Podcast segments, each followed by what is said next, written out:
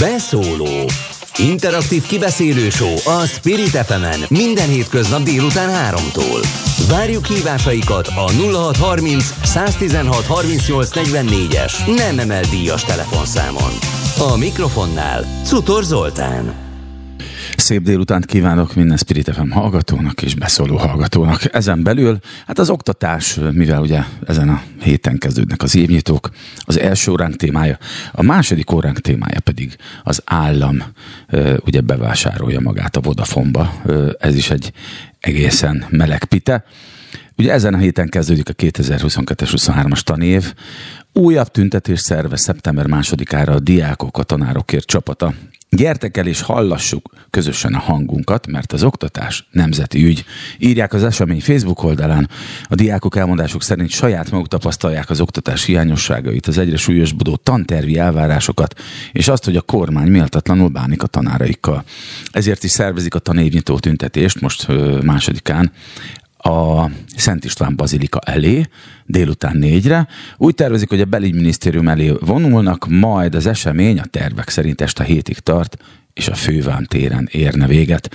Már korábban is kiálltak a tanáraik és az oktatás ügye mellett, ők szervezték a Kossuth téri tüntetést meg márciusban, a pedagógus sztrájk első napján fő törekvéseiket négy pontban foglalták össze, ami állítások szerint most is ugyanúgy érvényes, ez a négy pont pedig megoldást a tanárhiányra, tanítható és tanulható mennyiségű és minőségű tananyagot, élhetőbb körülményeket az iskolákban, figyelmet az oktatása Totyik Tamás van itt a telefonvonalban velünk, aki nem más, mint a pedagógusok szakszervezetének alelnöke. Jó napot kívánok, Tamás! Szép jó napot kívánok minden kedves hallgatónak is. Hm. Azon gondolkodom, ugye annyit féle tüntetés meg sztrájk szerveződött az utóbbi évben, különösen ugye az áprilisi választások után még meg sokszorozódott ezen tüntetések száma, hogy van súlya és következménye a mai Magyarországon egy ilyen tüntetésnek, ön hogy, hogy látja? Magának a tüntetésnek nincs. De az, hogy a diákok szervezik a pedagógusokért, ennek azért nagyon komoly üzenete van, és remélem, hogy súlya is lesz. Bizony, mert hogy ez egy szolidaritást is jelent, és pont a minap gondoltam végig, hogy, hogy nekem ez már a 31. beszóló műsorom, és a legváltozatosabb téma volt a, a, a zenei streamingen keresztül bármilyen más társadalmi ügyeken át a háborúig minden, és mindig központi téma volt az, hogy, hogy egy ügyben, hogyha fölmerül egy probléma, ott mindig valamilyen csoport másik iránti szolidaritásában vannak a gondok, és itt ez azért gyönyörű példa, mert ugye itt, és úgy tudom, hogy a szülők is szolidarítanak önökkel, de térjünk vissza a szűkebb mai témánkra. Mik most a pedagógus társadalom legégetőbb szükségletei? Mik azok a területek, amelyeknek a rendbetétele úgy tűnik, hogy nem nagyon tűr már halasztást? Hát a legfontosabb, hogy egy végtelen előregedő pedagógus társadalommal hmm. működik jelenleg a közoktatás rendszere, és a, a fiatalok nem jönnek a pályára.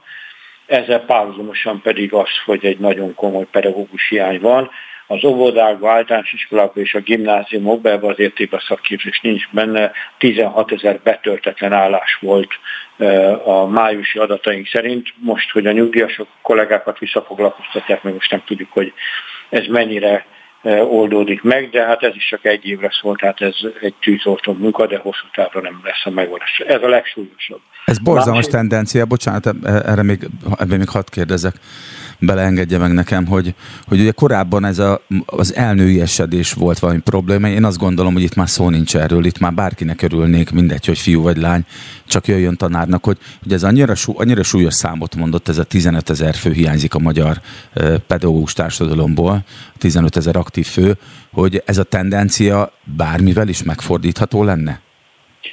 Hát a folyamatot csak lassítani lehet. Ha, tehát ha valami csoda folytán most a kormány megduplázná a pedagógusok fizetését, akkor is legalább egy négy-öt év kell, hogy eh, erre a, vissza tudják csábítani a, a, az elmenekült kollégákat, illetve hát az a legsúlyosabb tendencia az egészben, hogy egy 15 ezes egyetemre pedagógus képzésre jelentkező hallgatói kör, ez most 6700-ra lement. Oh. Uh-huh. És a, a, ami a legagasztóbb, hogy ebből a 15.700-ból 2500 tett minősítő vizsgát, vagyis a pályakezdés második évére ennyien maradtak. Tehát a 15 ezerből 2500, akkor most gondoljuk el a 6700-ból mennyi fog maradni. Ha most valamilyen csoda folytán mind a 6700 most felvett hallgató a pályán maradna, akkor is 1800-al kevesebb lenne a, a pedagógusoknak a száma 5 év múlva, mert ennyivel többen mennek nyugdíjba, tehát 8000 körül fognak nyugdíjba menni.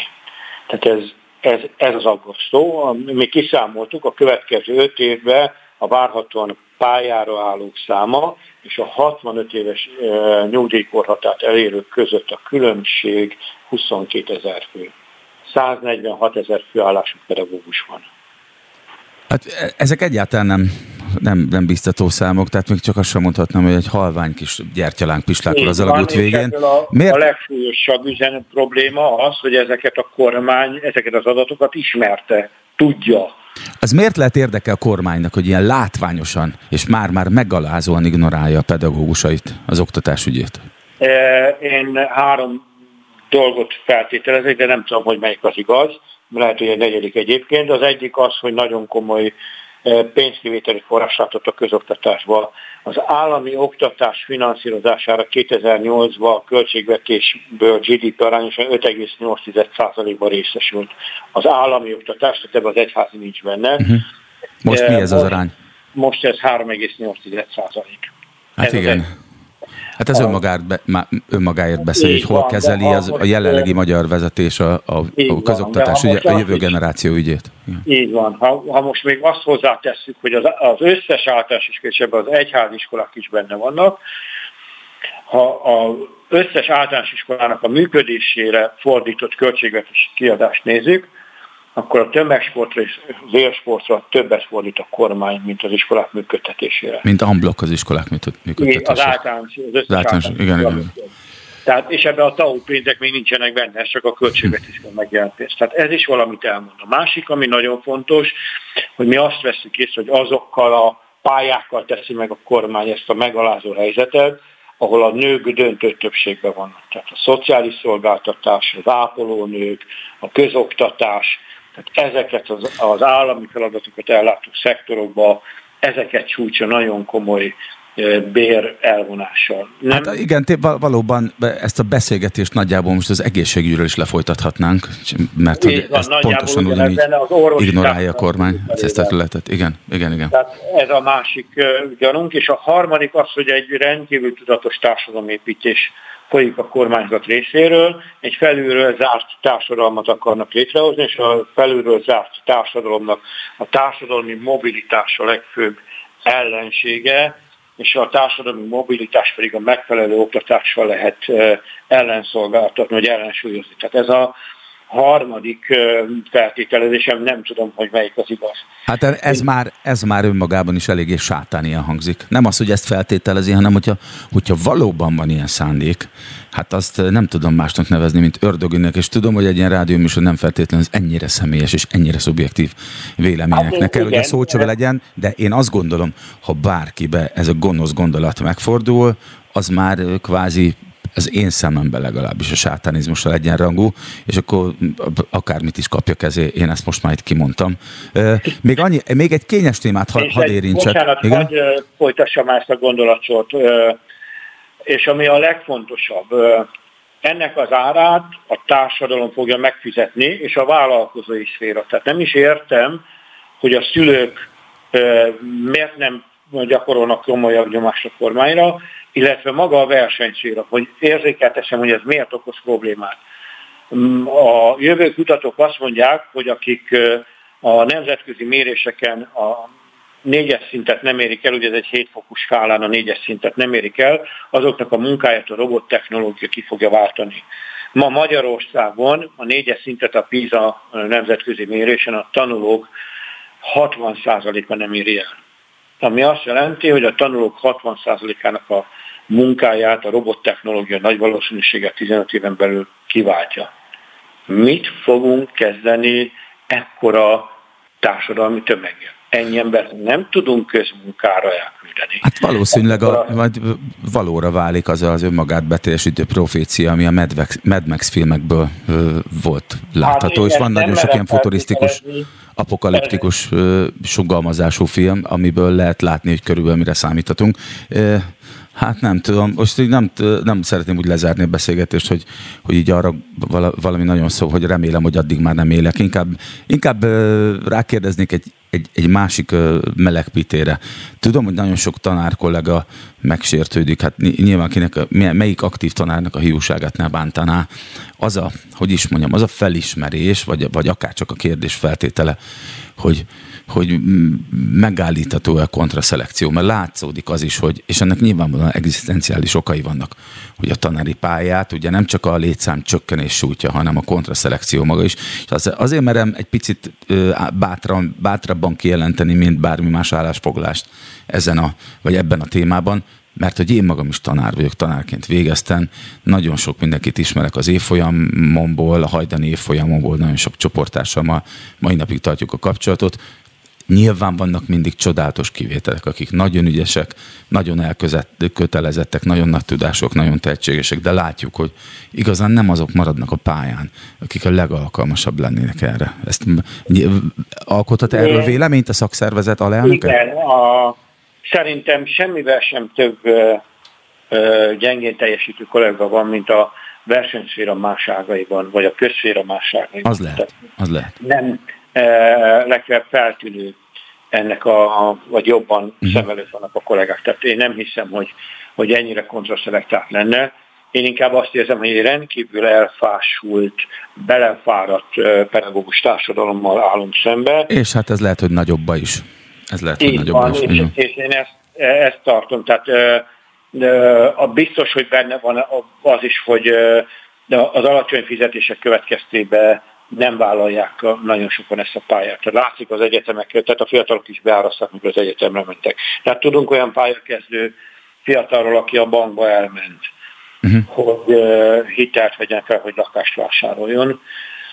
A csokot nem akarta igénybe venni, és pályakezdő diplomásként hitelképtelennek minősítették a bankok. Mindegy, tehát nem egy bank volt, több bank volt. Igen, kísértetiesen ismerős a helyzet. Kedves alelnök úr, muszáj megszakítsuk a beszélgetést, mert a vonalban itt vár bennünket, illetve a hallgatókat Szél Dávid, pszichológus, akivel innen fogjuk pont folytatni, hogy ez az elfásultság, ez mivel védhető ki, és hogy mi lesz ennek a következménye. Nagyon köszönöm Totyik Tamásnak, a pedagógusok szakszervezetének elnökének a beszélgetést. Viszont hallásra. a megkeresés. Viszont hallásra. Viszont hallásra. Szervusz Dávid! Szia! Szia! Szia. Mi Dáviddal ismerjük egymást, azért is tegeződünk, bár mikor utoljára beszélgetünk, egyáltalán nem ezt a témát érintettük, de hogyha az előbb az alelnök úr már feldobta, hogy, hogy milyen súlyos fásultságban szenved a magyar, pedag- magyar pedagógus társadalom, mi lesz ebből szerinted?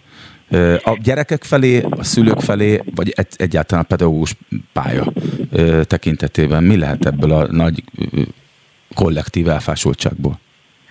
Hát semmi jó nem fog ebből szerintem kisülni. Ugye több probléma van. Az egyik az az, hogy a végig kéne gondolni, hogy milyen a pedagógus képzés, és aztán végig kéne gondolni azt is, hogy az a pedagógus, aki kikerülése pályán is marad, azután, utána, azután milyen ö, légkörben találja magát az iskolában, az mennyire nyitott az innovatív dolgokra, mennyire nyitott arra, hogy, hogy ö, hogy a, az újonnan oda kerülő pedagógus friss ötleteit rendszer szinten is megvalósítsák, és sokszor az a tapasztalat, hogy még a, még a lelkes, motivált és innovatív pedagógusoknak a törekvéseit is képes letörni, pont ez a fásult rendszeremről az előbb is már szó volt, hogy, hogy az egész nem egyéni burnout van, hanem az egész oktatási rendszer van szerintem kiégve, de mi lehet, de, de ez, igen, nehéz most már tényleg nem azt gondolni, hogy emögött nincs szándékosság a kormány részéről, de miért? Te tényleg lehet, lehet emögött egy olyan ördögi ö, hogy terv is, vagy valami mesterterv, hogy, hogy akár a, a mobilitását, meg az alkalmazhatóságát ö, olyan szinten csökkenteni az embereknek, hogy még inkább az állam irányába váljanak kiszolgáltatottá? Hát én ebbe azért merek nem, gondol, nem belegondolni, vagy nem, nem szeretnék erre belegondolni, hogy tényleg a tudatosülesztés lenne, de az mindenképpen tény, hogy a ö, nem, azt sem mondom, hogy mindenképpen tény az van, az egy ismert ö, ö, dolog, hogy, hogy, hogy könnyen irányítható emberekre van szükség, és azok, akik nem tanulnak kérdéseket feltenni, nem tanulnak meg vitatkozni, nem tanulnak meg ellentétes véleményeket elfogadni, vagy más aspektusból ránézni, vagy perspektívát váltani, azok sokkal könnyebben manipulálhatóak, meggyőzhetőek, irányíthatóak. És azt gondolom, hogy ez, ez egy, társadalom szempontjából, egy gazdaság szempontjából, egyébként megismerve a történelmet, ezek, ezek veszélyes irányok. Tehát szerintem Igen, de hát ez, ez se sokkal szebb, mint az előző verzió, tehát ezt is legalább annyira ördöginek Csak tartom, mint egy szerintem te is. Tudatos, Igen, tudatos de hogy... megfontolás lenne. Hmm.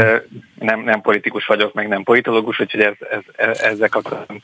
Jó, láthatók ezek a, az... Igen, mond, mond fejezd be a gondolatot, kérlek. Nem, csak azt akarom mondani, hogy, a, hogy, hogy az volt a kérdésed, hogy ezt ki fogja észrevenni, hogyha a pedagógusok fásultak, meg fáradtak, hát ész, mindenki észre fogja venni, a szülők is, a gyerekek is. Pontosan, a szülők, igen. És ez nagyon nagy probléma, mert akkor a, nem csak azért, mert a tanítás nem lesz egy ilyen értékelhető dolog, hanem azért is, mert a tanulás sem lesz fontos. Hát már most lehet ennek a eléggé kézzelfogható jeleit érezni. Az miért van, hogy, hogy akár a szülők vagy a pedagógusok olyan, mintha még mindig, mindig félnének valami drasztikusat lépni, pedig most már láthatóan nagyon, nagyon baj, tehát most már, már nem az van, hogy azt látjuk, hogy közeleg a baj, hanem most a nyakig ott vagyunk a bajban, hogy miért félnek valami drasztikusat lépni, hogy azt most már aztán tényleg kőkövön nem marad addig, amíg itt nem lesz, nem lesz újra valami olyan oktatás, ami valami, valami biztató vagy reményteli jövőképet ad nekünk. Hát szerintem itt nagyon elkválik az, hogy kollektíve mi lenne jó, és mi van egyéni szinten és az van, hogy egyéni szinten még mindig azt gondoljuk, hogy ha szólunk, akkor esetleg a gyerekünknek bántódás esik, vagy ha a pedagógus lép, akkor kirúgják, vagy megvonják a nem tudom, beígért fizetésemelést, vagy kirúgják, vagy szembeszegül a tantestülettel, és marginalizálódik a, az intézményben. Tehát ezeket az egyéni mintázatokat is nagyon, mintázatokat is nagyon fontos megérteni. Gondolhatja azt, hogy egy pedagógus, hogy bár az iskola, a rendszer nem jó, esetleg még az igazgatóval sértek egyet, de ha én becsapom az ajtót, akkor ott aztán NAT kínálta nagyon szűkös keretek között tudok innovatív lenni, tehát, hogy ez, e, e, ezek azért megbínítják szerintem. Tehát akkor ez azt jelenti, hogy, hogy tulajdonképpen a falig is el lehet menni, és meg annál tovább is megszorító intézkedések tekintetében, hogy akkor bármit meg lehet csinálni velünk, vagy, vagy létezik az a pont, akár pszichésen, akár egzisztenciálisan, amikor már el, elszabadul az áradat? Létezik ilyen, vagy létezhet ilyen, vagy nem tudjuk? Hát e- ezt nem tudom, azt tudom, hogy Magyarország az nem a ö, erős szakszervezeteiről híres, nincsen erős érdekképviselet, most nem szembe megyek a előttünk. Hát vagy az állandó probléma, hogy a társadalmi szolidaritás nagy hiánya, igen. Na de az egy hatalmas probléma, és mondjuk Franciaországban vagy Skandináv államokban, Bizony. pont ez a szolidaritás, vagy, akár Lengyelországban, pont a szolidaritás nagyon-nagyon erős. Itt azért még mindig nagyon ö, élő az a narratíva, hogy a pedagógusok csak nem tudom, heti 20 órát dolgoznak, ott van nekik a nyári, meg az őszi, meg a tavaszi szünet. Hogy csak ne ugráljanak, igen, igen. igen. Csak ne ugráljanak, és örüljenek, hogy lyuk van a segükön, és, és hogy egyébként is hát azért nem olyan nagy felelősség megtanítani a gyerekeket írni, olvasni. De ki gondolja ezt? Én nem ismerek ilyen embert. Te ismersz ilyen embereket? A környezetedben van? A környezetemben nem ismerek ilyen embereket, de hát mindannyian buborékokban élünk, és azért az, hogy hogy, hogy, hogy nincsen megbecsülve a pedagógus társadalom. Tehát amit most elmondtam, azt én sem nem én gondolom, hanem azt gondolom, hogy sokan így gondolják, és valóban az a, az, ahogyan sokszor a magas politika vagy a kormány média beszél a pedagógusok munka, munkájáról, az azért egy idő után leszivárog az emberek ö, ö, gondolkodásába is. Lehet, hogy nem a te buborékodban, lehet, hogy nem az én buborékomban, lehet, hogy a mi kettőnk buboréka ugyanaz, igen, de, de észre kell venni azt, hogy igen, de észre kell venni azt, hogy nem csak ez a, ez a kis buborék van, hanem van, van egy hatalmas nagy buborék, ahol a, amiben nem nagyon jutunk be. Hát igen, csak közben azt mondják, tudod, hogy a, hogy a rossz akkor győz, amikor a jó tétlen, és akkor azt látom, hogy, hogy persze lehet hallani direkt vagy indirekt megfogalmazásokat akár a kormány vagy a kormánymédia részéről, hogy a pedagógusok milyenek, az értelmiség milyen, a tudomány vagy a művészet képviselői milyenek, és nem nagyon látnám, hogy egy, egy-két kivételt eltekintve, hogy olyan nagyon ugrálnánk ellene, vagy megtennénk mindent a, szeretném, a, most meg, meg kell, hogy álljunk majd egy kis zenére, meg egy kis ajánlóra, de még utána, hogyha van egy pár percet, szeretném veled folytatni a beszélgetést, még van két fontos kérdésem, ha te okay. is benne vagy. Mert akkor, akkor folytassuk innen, és akkor most betolunk egy kis Subway, Monsters-t. Innen jövünk vissza majd Szél Dávid pszichológussal. Ez itt a Beszóló. Beszóló. Interaktív kibeszélő show a Spirit fm minden hétköznap délután 3-tól. Várjuk hívásaikat a 0630 116 38 44-es nem emel díjas telefonszámon. A mikrofonnál Cutor Zoltán. És mivel az évnyitók hete van, folytatjuk a beszélgetést. Az előző fél órát Szél Dávid pszichológussal töltöttük, legalábbis ennek a végét, és bennem ragadt még egy-két kérdés, de mivel neki mostantól éppen dolga van, ezért nem is tartom fenn sokáig. Itt vagy velünk, Dávid? Itt vagyok, igen.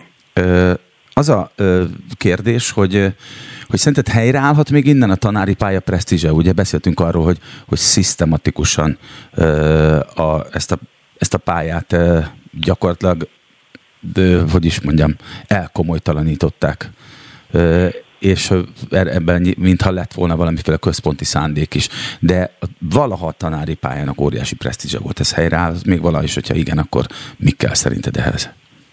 Szerintem helyreállhat, és azt is gondolom, hogy nagyjából sejthető, hogy mi kell ehhez, mert hogy vannak jól működő oktatási modellek Nyugat-Európában, vannak felmérések, amik tudjuk, hogy elég jól megmutatják azt, hogy mikor működik jól egy oktatási rendszer, akkor működik jól, hogyha belőle kikerül, hogy egy, két szempontot érdemesen figyelembe venni. Az egyik az az, hogy, hogy a társadalmi szakadék, ami van a, a gyerekek között, mert nem homogének a társadalmak, az csökkenjen valami milyen mértékben, ez Magyarországon egyáltalán, vagy szinte egyáltalán valósul meg. A másik pedig, hogy a kikerülő, oktatásból kikerülő gyerekek, azok utána valamilyen módon tudjanak aktív részei lenni a társadalomnak. Ehhez nem arra van szükség, hogy a tananyagot a gyerekek levágják, hanem arra, hogy alkalmazható tudást sajátítsanak el, ami rugalmas, kreatív, innovatív, nem tudom, lehetőséget biztosít arra, hogy Ebbe a, szerintem, gyerek... mint, mintha ebbe soha nem lettünk volna olyan nagyon erősek. De hát nem, tart... nem voltak olyan nagyon erősek, de, de vannak nyugat-európai minták, akár rövid időn belül is, például az észt oktatási rendszer, a finn oktatási rendszer 60-as években azért nem volt ennyire jó a finn, az észt az a rendszerváltás óta, vagy még aztán nem is egyből utána, hanem jó, a 2000, 2000 évek elején, közepén kezdett el nagyon nagyot menni, tehát lehet elég hamar hm. elég jókat csinálni. Ez azt kéne, hogy a politikai rendszereken átívelően gondolkodjunk az oktatásról, legyen egy oktatási miniszter, legyen érzékeny az oktatás arra, hogy milyen helyi adottságok vannak, és ne legyen nagyon központosítva minden, mint ahogy most van, mert ez egyáltalán nem alkalmas arra, hogy, hogy az egyes tankerületi vagy, vagy iskolai sajátosságokra érzékeny legyen. Ezek olyan problémák, amik áthidalhatóak Hát igen, de most kvázi olyan utopisztikus dolgokat vázoltál itt föl nekem, ami alapvetően mint 10-15 éve meg egy teljesen normális, elfogadható és reális jövőképnek tűn. Most meg úgy érzem magam, mint 1981-ben ülnék egy panel lakásba, és arról álmodoznék, hogy bárcsak nyugat-európai demokrácia lenne nálunk is. Körülbelül ugyanúgy érzem, de nem tartalak fel tovább. Dávid, köszönöm, Szél Dávid pszichológussal beszélgettünk. Szervusz. És innen, innen folytatjuk. Miklós Györgyel, aki szintén ö, telefonon jelentkezett be hozzánk. A szülői hang közösség képviselője ő. Ö, jó napot kívánok! Szép napot! Ö, készülnek a távoktatásra? Vagy mire készülnek most leginkább a szülők így az évnyitó környékén?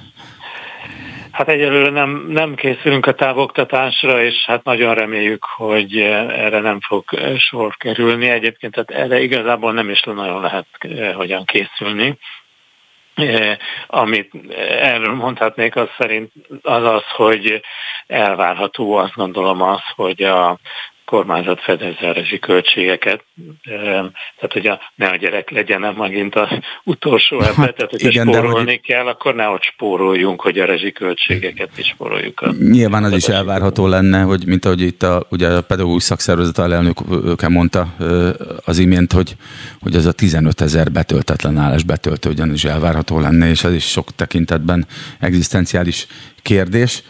Egy nagyon-nagyon friss hír, hogy a győri iskolában szombatonként is lesz tanítás, egészen az őszi szünetig, vagy talán azután is, amíg még meleg van, nem kell fűteni, és ezáltal inkább hosszabb téli szünetet adnak ki, hogy a fűtési szezonban minél kevesebb napon kelljen üzemeltetni a, a fűtőberendezést.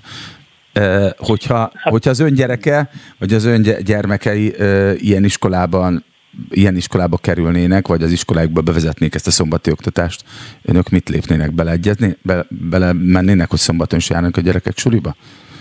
Hát én azt gondolom, hogy ez, ez elfogadhatatlan, és hát én elvárnám azt, hogy a kormányzat biztosítsa a lehetőségeket, hogy erre, erre ne kerüljön sor. Hát a szülők egy általában véve elég kiszolgáltatott helyzetben vannak, így országos szinten is, meg egy adott intézmény esetében is, de hát azért a szülők is tudnak tiltakozni a fenntartónál is, és a kormányzatnál is.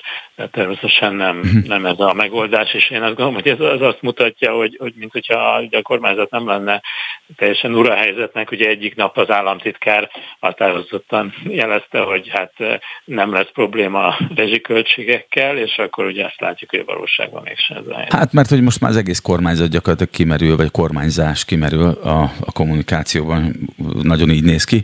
A belügyminisztérium nem nagyon akart állást foglalni, ugye az állami oktatási, vagy államilag finanszírozott oktatási intézményekben ilyesmiről, tehát a szombati oktatás bevezetéséről meg nincs szó, hiszen ez egy egyháziskola volt, az iménti győri példa, de azt írják, hogy a Nemzeti Köznevelésről szóló 2011-es évi törvény alapos indok azt azt állítja, hogy alapos indokkal a fenntartó egyetértésével a tanítási hetek a szombat igénybevételével hat tanítási nappal is megszervezhetők. Tehát tulajdonképpen a köznevelésről szóló törvény amúgy lehetőséget adna ilyesmire. Ön szerinte nagyon nagy tiltakozás lenne, hogyha bevezetnék azt, hogy, hogy mondjuk a fűtési szezonig minden szombat tanítási nap? Hát egyértelműen tiltakozás lenne ezzel kapcsolatban. És hát nyilván a gyerekeknek is ez nagyon rossz, tehát hogy ugye nekünk felnőtteknek is fontos, hogy legyen ugye öt nap után két napnyi pihenünk, és hát miért gondoljuk azt, hogy a gyerekeknek ugye nem, erre nincs szükség. Tehát ez az a tényleg ez a teljesen abszurd helyzet van, hogy sokszor, nem csak ezzel kapcsolatban már ugye a, egy, egy normál, mondjuk egy középiskolában is egy gyereknek jóval többet kell dolgozni, mint heti 40 óra vázi feladattal, készülésekkel, minden mint hogyha úgy gondolnánk, hogy a gyerekek mindent kibírhatnak, hát természetesen ez, ez nem a gyerekeknek való. Igen, hát nagyon sokan eleve a házi feladat intézményét is megkérdőjelezik, de ez egy másik beszélgetés. Bárcsak ez lenne a legnagyobb gondunk most, hogy van-e házi feladat, vagy nincs házi feladat. Kérdés, hogy önök is részt vesznek, akár szervezői, akár résztvevői szinten a második kitüntetésen, ami a Szent István Bazilika elől indul? Hát, mi is mindenkit arra bizonyítunk, hogy hogy vegyen részt. Nem mi vagyunk a szervezők, ez diákok szervezték, sok diák pontosan látja a, a közoktatás problémáit. Arra buzdítunk minden szülőt, hogy ezen vegyen részt. Tehát, hogy, hogy most már én azt mondanám, hogy nem választható szét az, hogy mi az, a, ami a diákok, meg mi az, ami a pedagógusok, és mi, ami a szülők problémája, mert ugye minden probléma mindenkit érint, és külön-külön senki nem tudja megoldani a problémákat, tehát ez fontos tudatosítani, hogy a pedagógusok önmagukba egyedül nem fogják tudni megoldani a közoktatásnak a problémáit, csak akkor lesz változás, hogyha hogyha szülők is tömegesen a pedagógusok mellé állnak, és ezt ki is mutatják, úgyhogy minden szülőt arra buzdítunk, hogy vegyen részt ezen. Nagyon helyes, én is támogatom ezt a buzdítást. Ugye van itt négy pont, négy, négy felhívás, négy követelés, ami tavasz óta érdem, vagy érvényes, vagy a pedagógus sztrájk óta. Az egyes ebből a megoldást a tanárhiányra. A szülőknek ezzel van dolguk? Tehát a szülőknek kell koncepcióval előállni, hogy ők mit találnának ki a tanári hiányra, vagy egyszerűen a szülők csak követelhetik ezt? Hát a szülőknek természetesen fontos ezt követelni, és hát a pedagógus hiánynak a problémája az, az, az nagyon is húsba vág a, a szülőknél, tehát hogy egy szülő szempontjából úgy néz ki, hogy mindenki a, hát a saját gyerekének legalábbis elsősorban mindenki a lehető legjobbat kívánja. Most ugye a gyerek ott van az óvodában, az iskolában, ő egyszer lesz annyiadikos, hányadikos, tehát ez egy megismételhetetlen lehetőség. Lehet, hogy valamiből pont nagyon tehetséges, azt kell fejleszteni, és azt látja a szülő, hogy hát nem kapja meg a gyerek azt, amit szeretne, és igazából ezt egyénileg nem, nem is lehet egy könnyen megoldani. Tehát, hogy nem, ugye, nem, ugye, és az... az ez, igen, ez hogy abszolút van dolga a szülőnek ezzel, azt gondolom. Hát ezért is tettünk ki közé egyébként a szülői hang honlapján egy 12 pontos felhívást azzal kapcsolatban, hogy hogyan tudunk egyrészt érdéket képviselni, másrészt pedig hát amennyire lehet a helyzetet egy kicsit javítani, ugye megoldani legtöbbször nem tudjuk egyből, de hogy hogy hát legalább hosszú távon, ha megpróbálunk érdeket érvényesíteni, talán hosszú távon remélhetőleg jobban. Igen, de a dolgok jelenlegi állása szerint úgy tűnik, hogy az oktatás specializálása az egy, az egy egyre távolabbi álomnak vagy reménynek tűnik, és hát ehhez kapcsolatos a második követelés is, ami ugye tanítható és tanulható mennyiségű tananyagról beszél. Én most így a NAT kapcsán kérdezném, ugye a Nemzeti Alaptanterv kapcsán, hogy ennek a merevsége az én tapasztalataim szerint is, és az én környezetemben is sok családot aggodalommal tölt el. Tehát nagyon nehéz ehhez a NAT-hoz alkalmazni, és elfogadott bármilyen végzettséget szerezni szerint a NAT szerint alternatív iskolákban. Miközben én azt gondolom, hogy ennek, ezeknek az alternatív oktatásoknak különösen speciális igényű gyerekek tekintetében nagyon is nagy szerepe, jelentősége lenne. Hát a, a merevség az minden szempontból megmutatkozik. Tehát az alternatív iskolák is e, mondjuk így nehézségekbe ütköznek, hogy az engedélyeztetéssel stb. kapcsolatban, de azért az a helyzet, hogy a, még azt mondanám, hogy az alternatív iskolák egy fokkal azért jobb helyzetben vannak, mert mert azért ma még hál' Istennek engedélyezik a, ezeket az alternatív e, tanterveket. Inkább az akkreditációval vannak ott gondok, hogy elfogadják. Okay.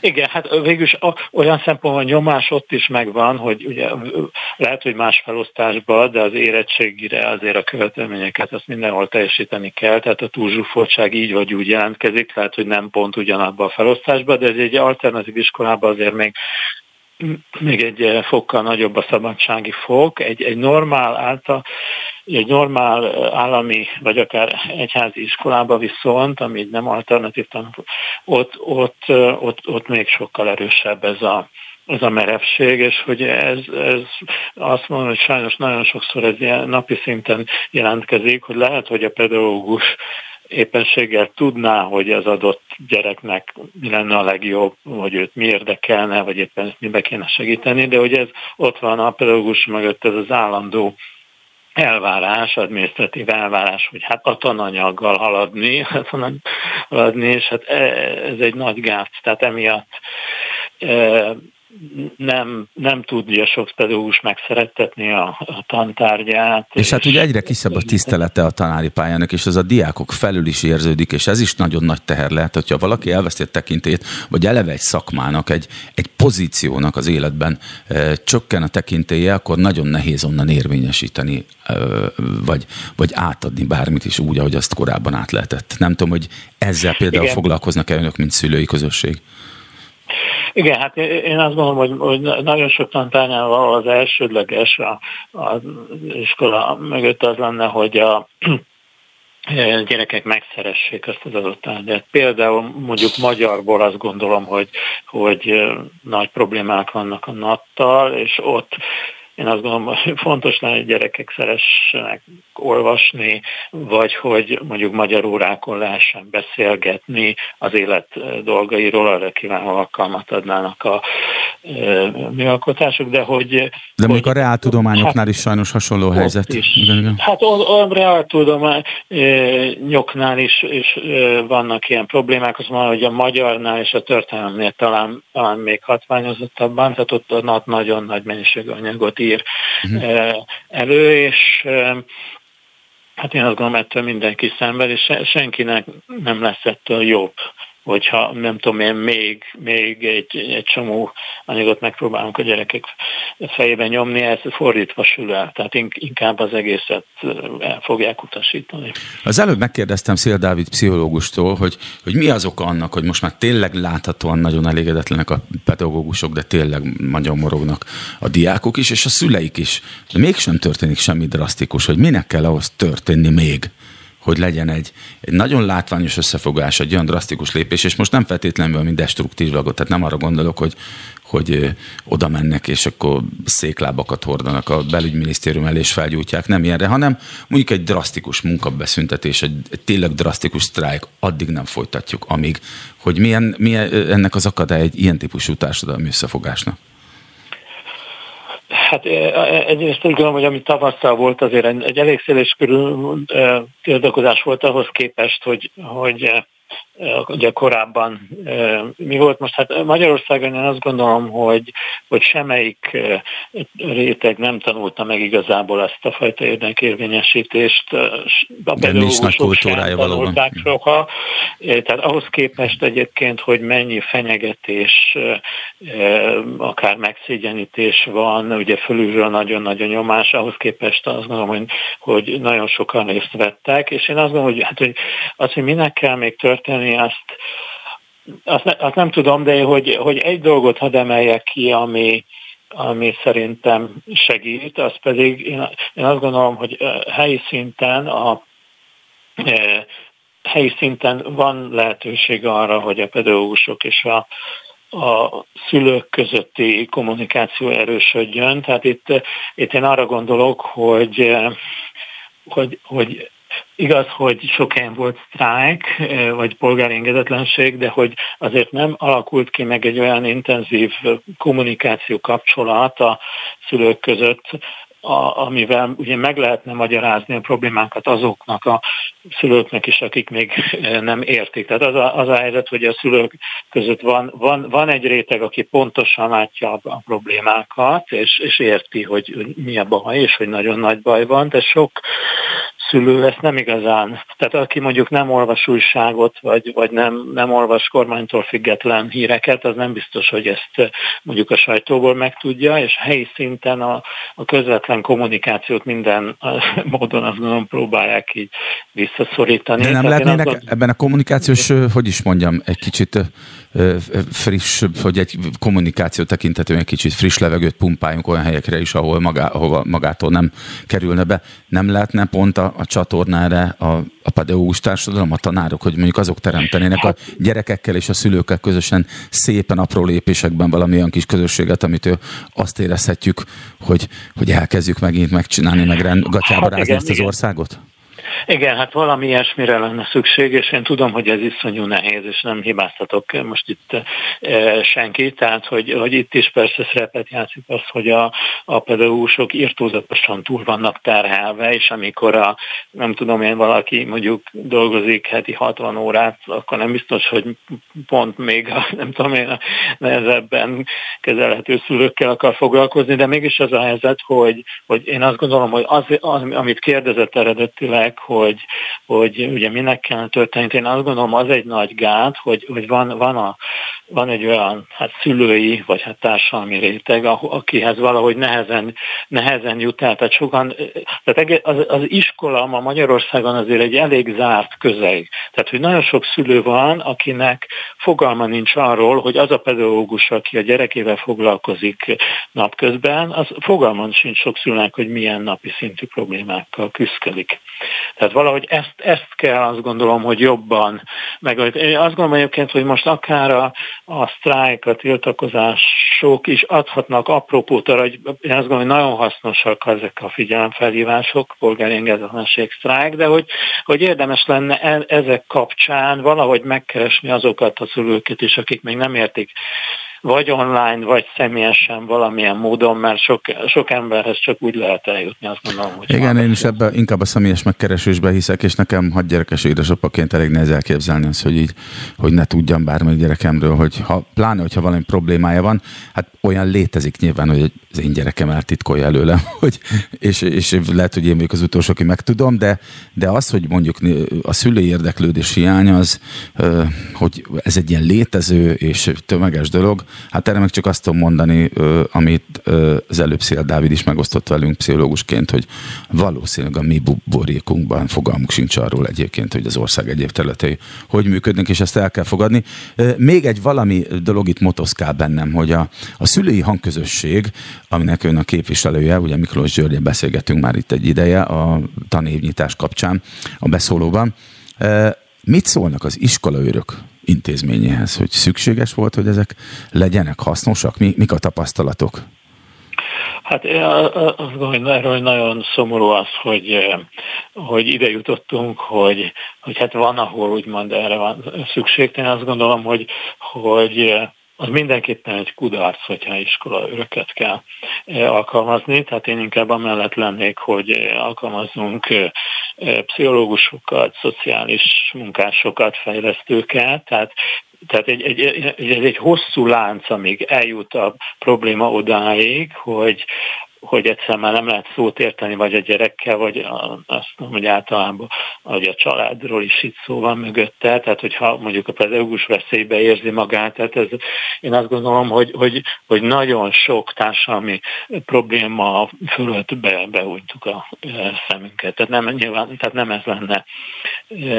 Tehát ez, ez, ez csak maximum, ezek az iskolaörök, hát elrettentésre esetleg jó. És ott, ahol vannak, ott, ahol már, már operálnak ők, ott egyébként működik ez a funkciójuk? Tehát tényleg tartanak tőlük azok, akiknek őket kitalálták, vagy akik miatt odaállították őket?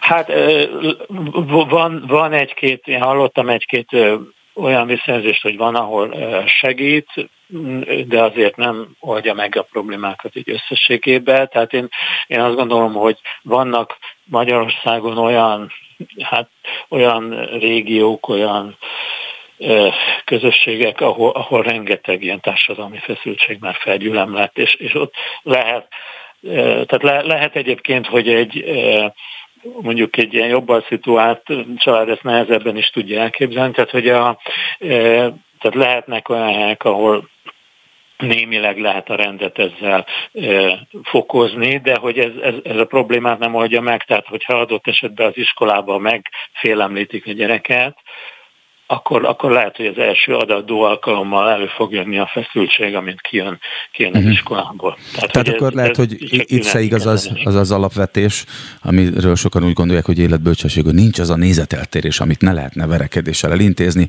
ez hülyeségnek bizonyul. Akkor itt is nyilván ezen hát a területen. Nyilván nem erre akarjuk a gyerekeket nevelni, tehát, tehát meg kellene tanulni a, a konfliktusokat kezelni, meg kellene tanulni megbeszélni dolgokat, és hát ahol, ahol ezek felmerülnek, én azt gondolom, hogy elkerülhetetlen, hogy sok helyen a családokkal is foglalkoznia, foglalkozzon a társadalom valamilyen, valamilyen módon.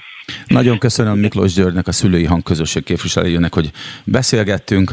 Tehát akkor másodikán, szeptember másodikán rendhagyó tanévnyitó, ami a Bazilika elől indul, ugye Szent István Bazilika elől indul, a diákok, a tanárokért csapata szervezi ez, mert hogy az oktatás nemzetügy, és innen folytatjuk majd a következő órában. Beszóló Interaktív kibeszélő show a Spirit fm minden hétköznap délután 3-tól. Várjuk hívásaikat a 0630 116 38 44-es nem emel díjas telefonszámon. A mikrofonnál Cutor Zoltán. És az oktatás után most már a Vodafone ügynél tartunk, ugye bevásár, bevásárolja magát a magyar állam a Vodafone Magyarországba. A 4IG 51%-os, a magyar állam 49%-os tulajdonrésze bír majd. A megnevezett cél az, hogy legyen állami kézben lévő telekommunikációs és távközlési szolgáltató, illetve szolgáltatónk. A telefonnál Szalai Dániel, a média egy főszerkesztője. Szia, Dani! Szia Zoli, és köszöntöm a hallgatókat. Uh, Ugye korábban is volt már hasonló típusú bevásárlás, talán ilyen mértékű nem, de ezután, az ilyen bevásárlások után az egyik fő probléma tudomásom szerint az volt, hogy, hogy hogyha mondjuk ilyen televíziós vagy kábelszolgáltatás is tartozott, a, vagy része volt a portfóliónak, akkor ki, ki hogyan kerülhet be a csatorna kínálatba, és ebből volt korábban is botrány. Gondolom ez a lehetőség most még inkább fennáll, még inkább szűkítik azoknak a lehetőségét, akikről mondjuk a magyar állam vagy a kormány nem nagyon szeretné, hogy eljussanak a nézőkhöz vagy a hallgatókhoz. Hát igen, több aggály is fölmerül, vagy fölvetődött már emberekben ennek a hírnek a kapcsán, bennem is egyébként, mert hogy korábban már előfordult például az állami tulajdonban lévő, akkor állami, teljesen állami tulajdonban lévő Antenna Hungáriánál, hogy kitettek a hálózatokból olyan csatornákat, amelyek egyébként valamiért közéletileg elvileg fontosak voltak, a gyakorlatban viszont mondjuk kellett a hely másnak a rendszeren, és lecserélték azokat a bizonyos csatornákat. Így került ki például néhány évvel ezelőtt az, e, az Euro News, uh, uniós vagy európai hírcsatorna, és helyére kerültek például mindenféle ilyen főző, meg egyéb olyan induló csatornák, amik a TV2 csoporthoz tartoztak, ami akkor egyébként ugye Andy Vajhoz voltak köthetőek. Aha, tehát akkor a, a Vajna birodalomnak kellett akkor helyet csinálni. Említett, most megemlítette és megütötte a fülem, hogy annyira nem vagyok kép, hogy az Antenna Hungária az nem is állami tulajdonú cég most már? Az állami Antenna Hungáriánál is történtek most változások, tehát az Antenna Hungáriába is beszállt a, a 4 ugyanez a 4 amely most a Vodafone-ban is uh, tulajdonossá vált. Uh-huh. Nagyon nyomul ez a Forágyi nevű De ez cég. a Forágyi, ez, ez egy egészen kormányközeli vállalkozás lehet. Nagyon, nem? nagyon kormányközeli, tehát uh, Jászai Gellért ennek a, a vezetője. Egyébként uh, ugye Jászai Gellértnek az üzlettársa volt Mészáros Lőrinc, és ez a cég is korábban ha, uh, valamilyen szempontból mhm. összefüggésbe volt hozható vele.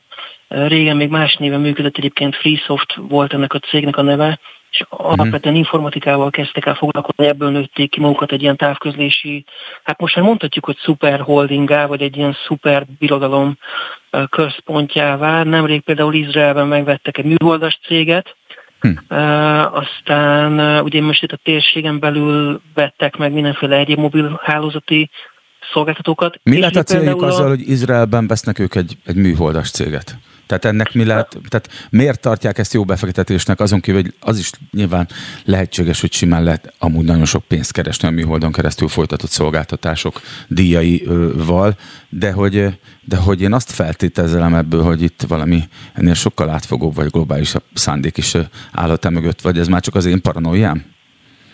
Hát ezt nehéz megítélni. Amit mondanak az az, hogy ők egy ilyen távközlési nagyon nagy holdingá szeretnének válni, ennek az érdekében tesznek meg lépéseket, és ennek érdekében vettek meg több távközlési céget is, nem is csak Magyarországon, hanem itt a, a régióban is szereztek meg mobil operátorokat, például volt, hogy a Telenortól vettek meg cégeket, tehát hogy látszik, hogy így turbofokozatba kapcsoltak. De mi a forrása a 4 nak a, a magyar közvagyon indirekt módon, vagy mi lehet a, tehát mi, miből biztosítanak el anyagi forrást ezekre a tranzakci, tranzakciókra? Hát szereznek kormányközel és egyéb helyekről nyilvánvalóan hiteleket, forrásokat, illetve hát ugye jelen vannak a, a tőzsdén is, tehát a tőzsdén is tudnak befektetőkre uh-huh. szerteni pénzt uh, keresni. Tehát így. Van egy ilyen összeesküvés elmélet szerű dolog. Nem az én felvetésem, de olvastam, hogy ugye mind a Vodafone, mind a Digit annak idején komolyan megbüntette a gazdasági versenyhivatal, azaz a GVH, mindkettő céget milliárd feletti összegre. És nem lehet, hogy ezzel a visszautasíthatatlan ajánlat egyik kezdő motívuma volt, vagy kezdő lépése volt, hogy, hogy muszáj eladnatok nekünk a cégeteket? Hát a Diginél más is volt, nem is csak a bírság, és aztán még súlyosabb is a, a Büntinél, mégpedig az, hogy amikor az NMAH kiírta a frekvencia pályázatot, a mobil frekvencia pályázatot az 5G frekvenciára, akkor ott a digit ki is zárták a pályázatból, arra hivatkoztak, hogy a digi érvénytelen pályázatot nyújtott be, illetve nem pályázhat. Korábbi GVH bírság. Ah, hát igen, GVH bírság. Igen, igen, korábbi GVH bírságra hivatkozva, tehát ez ráadásul duplán is ütött, és hát gyakorlatilag az volt, hogy ők nem jutottak így 5G frekvenciához, és ez nagyon nagy ütés, nagyon, nagyon nagy csapás jelentett a Digi számára, hiszen elkezdtek egy óriási nagy beruházást, adótornyokat kiépíteni a 4G hálózathoz, de hát ők is hosszú távon akkor tudnak jól működni, hogyha egyébként 5 g jelen vannak, hiszen az a jelen, az a jövő, tehát, és ez befektetésigényes is, ugye? És itt hát van egy igen. cég, amit most fölvásárolnak, ugye jól tudom, ebben a pillanatban 715 milliárd forintos értéken vásárol föl a 4 és a Magyar Állam közösen, hogy nekem is van vodafonos szolgáltatásom otthon, nem vagyunk vele elégedettek. Igazándiból nem is voltunk vele soha elégedettek. Amikor bemegyünk az ügyfélszolgálaton, nagy nehezen kapunk egy időpontot, ugyanezt mondják az ott dolgozók is, hogy nagy az elégedetlenség, nagy az elvándorlás. Úgy tudom, hogy a Vodafone a létezése óta olyan nagyon nem is volt soha nyereséges Magyarországon, termelhet egyáltalán bevételt az állam számára úgy egy ilyen cég, hogy folyamatosan veszteséges, hogy rossz a hírneve. Most, hogy megtudják sokan, hogy az állam kezébe kerül, lehet, hogy ha más nem egyébként a lehallgatások, a vélt vagy valós lehallgatások miatti félelem miatt majd mindenki elkezd hanyathomlok rohanni, vagy legalábbis nagyon sokan a Telekomhoz, vagy hát az biztos, hogy vizionálják ezt a jövőképet, akkor nyilván még nagyobb bukta lesz a Vodafone, hogy akkor miből, mire és miért. Mert hogy vannak olyan megjegyzések kormányzati oldalról, amit én egy picit cinikusnak vélek ezen információk birtokában, hogy, hogy majd rendbe tesszük a pedagógusok fizetését abból a bevételből, amit a felvásárolt Vodafone ö, majd termel nekünk. Itt van előttem a vodafone az elmúlt több évre vonatkozó pénzügyi adata. 2020-ról van leadva legutóbbi jelentésük, 2020 áprilistól 2021 márciusig adózott eredményük az mínusz 1,3 milliárd forint volt, 284 millió forintos árbevétellel. Viszont azt azért hozzá kell tenni a korrektség jegyében, hogy a, a megelőző, tehát a 2019 áprilistól 2020 márciusáig tartó időszakban akkor, akkor volt nyereségük, uh-huh. tehát nem lehetetlen valószínűleg összehozni nyereséget, Ugyanakkor a mostani környezetben, ahol egyébként az energiaszámlájuk nekik is jelentősen meg fog nőni, hiszen az adótornyoknak a villanyszámlája az jelentősen meg fog például ugrani, meg az üzemeltetési költségek, ahol mondjuk az üzemanyag hogy kimenjenek a tornyokat karbantartani, a munkabérek, stb. minden ugye jelentősen megnő. Én azt gondolom, hogy itt még évekig is előfordulhat az, hogy nem lesz nyereséges a cég, tehát a tanári mhm. fizetéseket ebből nem nagyon gondolnám, hogy érdemes lenne várni, hogy ebből a nyereségből jön össze, de hát aztán lehetnek csodák, nem tudom. A mostani helyzetben azért óvatos lennék ezzel kapcsolatban. Maga a cég vezetője Jászai Gellért is, aki ma nyilatkozott egyébként egy interjúban, arról beszélt, hogy olyan, hát olyan 10-12 év megtérülés lehetséges, de hát azért 10-12 évre kilát előre, amikor jelenleg napi szintű komoly gazdasági problémák vannak Magyarországon. És a világban is így van. Látjuk, igen. igen. Meg az energiaárak uh, kilengését látjuk, tehát azért ez egy eléggé lutri ilyen szempontból. Most, most egyébként ezzel a dologgal megnő a lehetőség a Vodafonnak arra, hogy, hogy esetleg a kormány számára kényelmetlen média piaci szereplőket még inkább kiszorítson? Hát olyan mondjuk el, előfordulhat esetleg, hogy amiről beszéltünk az elején, hogy mondjuk beteszel valakit egy tévécsatornát, vagy kivesz, valamilyen ellenséget mondjuk kiűzni, de nyilván ez azért vissza is ütne, tehát ez, hogyha mondjuk egy nagyon jelentős szereplőre utalunk, akivel kapcsolatban felszokott vetődni, és esetleg őket kiűzni, tehát ne Igen, hogy a németekkel, a németekkel fel akarjuk venni a kesztyűt. Igen, tehát hogy az RTL-t, ki akarnák űzni, az nyilván lehetne mondjuk egy ilyen forgatókönyv, ugyanakkor nyilvánvalóan az vissza is ütne, tehát sok előfizető mondaná le, hiszen egy nagyon jelentős piaci szereplőről van szó, a legnagyobb főműsoridős nézettségű csatornáról. Így nem esélyes szerinted egyébként, hogy, hogy most megtudják, hogy a kormány köze, köze, kezébe kerül, és hát azért lehet látni, hogy akár is a választás eredménye, de azért a fele vagy a közel fele az embereknek azért nem, nem feltétlenül velük szimpatizál, hogy mondjuk csak ezért szolgáltatott váltson valaki, és ez egy tömeges jelenség legyen? Hát én, én nem tudom, én, remé- én azt gondolom, hogy remélhetőleg azért ilyen nem következik be, hogy, hogy elkezdenek így kivenni ilyen csatornákat, bár Oroszországban ugye voltak erre példák, hogy hogy mondjuk az RTL-t is például hogyan próbálták mm. szorongatni, és hogyha az a minta, akkor, akkor itt is erre akár föl lehetne készülni.